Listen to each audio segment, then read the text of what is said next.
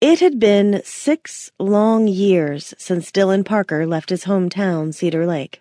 He traveled far and wide in that time, seeing places he never imagined and others he wished he could forget. Dylan left right after graduation for the Navy, wanting to get as far away from Cedar Lake as possible. He'd had it with small town mentality. He needed more, craved more. He wanted the world in the palm of his hand choosing to walk away from his small town with no regrets. The life he chose to embark on was not one suited for marriage or family. He knew it going in and opted to stay as far away from commitment as possible. Sure, he'd broken a few hearts over the years, but in his line of work, and with an attitude as bad as his, it was bound to happen. Commitment phobe was Dylan's middle name.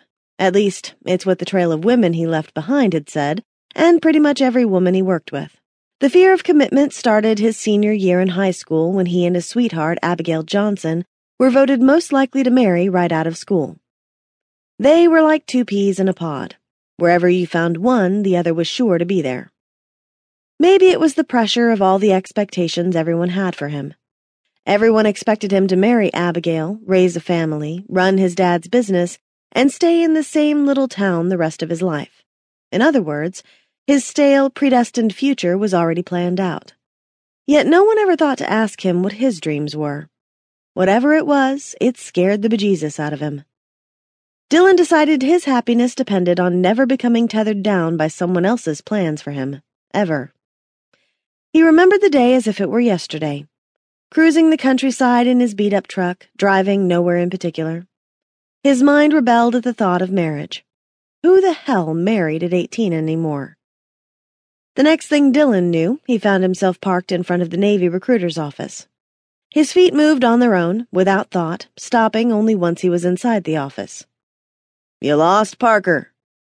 Dylan snapped out of the haze clogging his mind. The voice grated on his last nerve. He'd forgotten Thad Fitch came home a couple of years ago and now worked as the local recruiter. Great. Just friggin' great. The whole town will probably know I'm here before I even make up my mind. Dylan could already hear the gossip train leaving the damn station. Once someone got wind of a juicy news story, the news could make it through the town in five minutes flat. Not at all. Just seeing what my options are. Your daddy know you're here, boy? Thad's one little question spoke volumes. Dylan's dad would shit a brick if he knew what Dylan was up to. He'd been grooming Dylan since he was 12 to take over Parker's Pub and Grill. Not that he wasn't grateful for the life his parents had given him,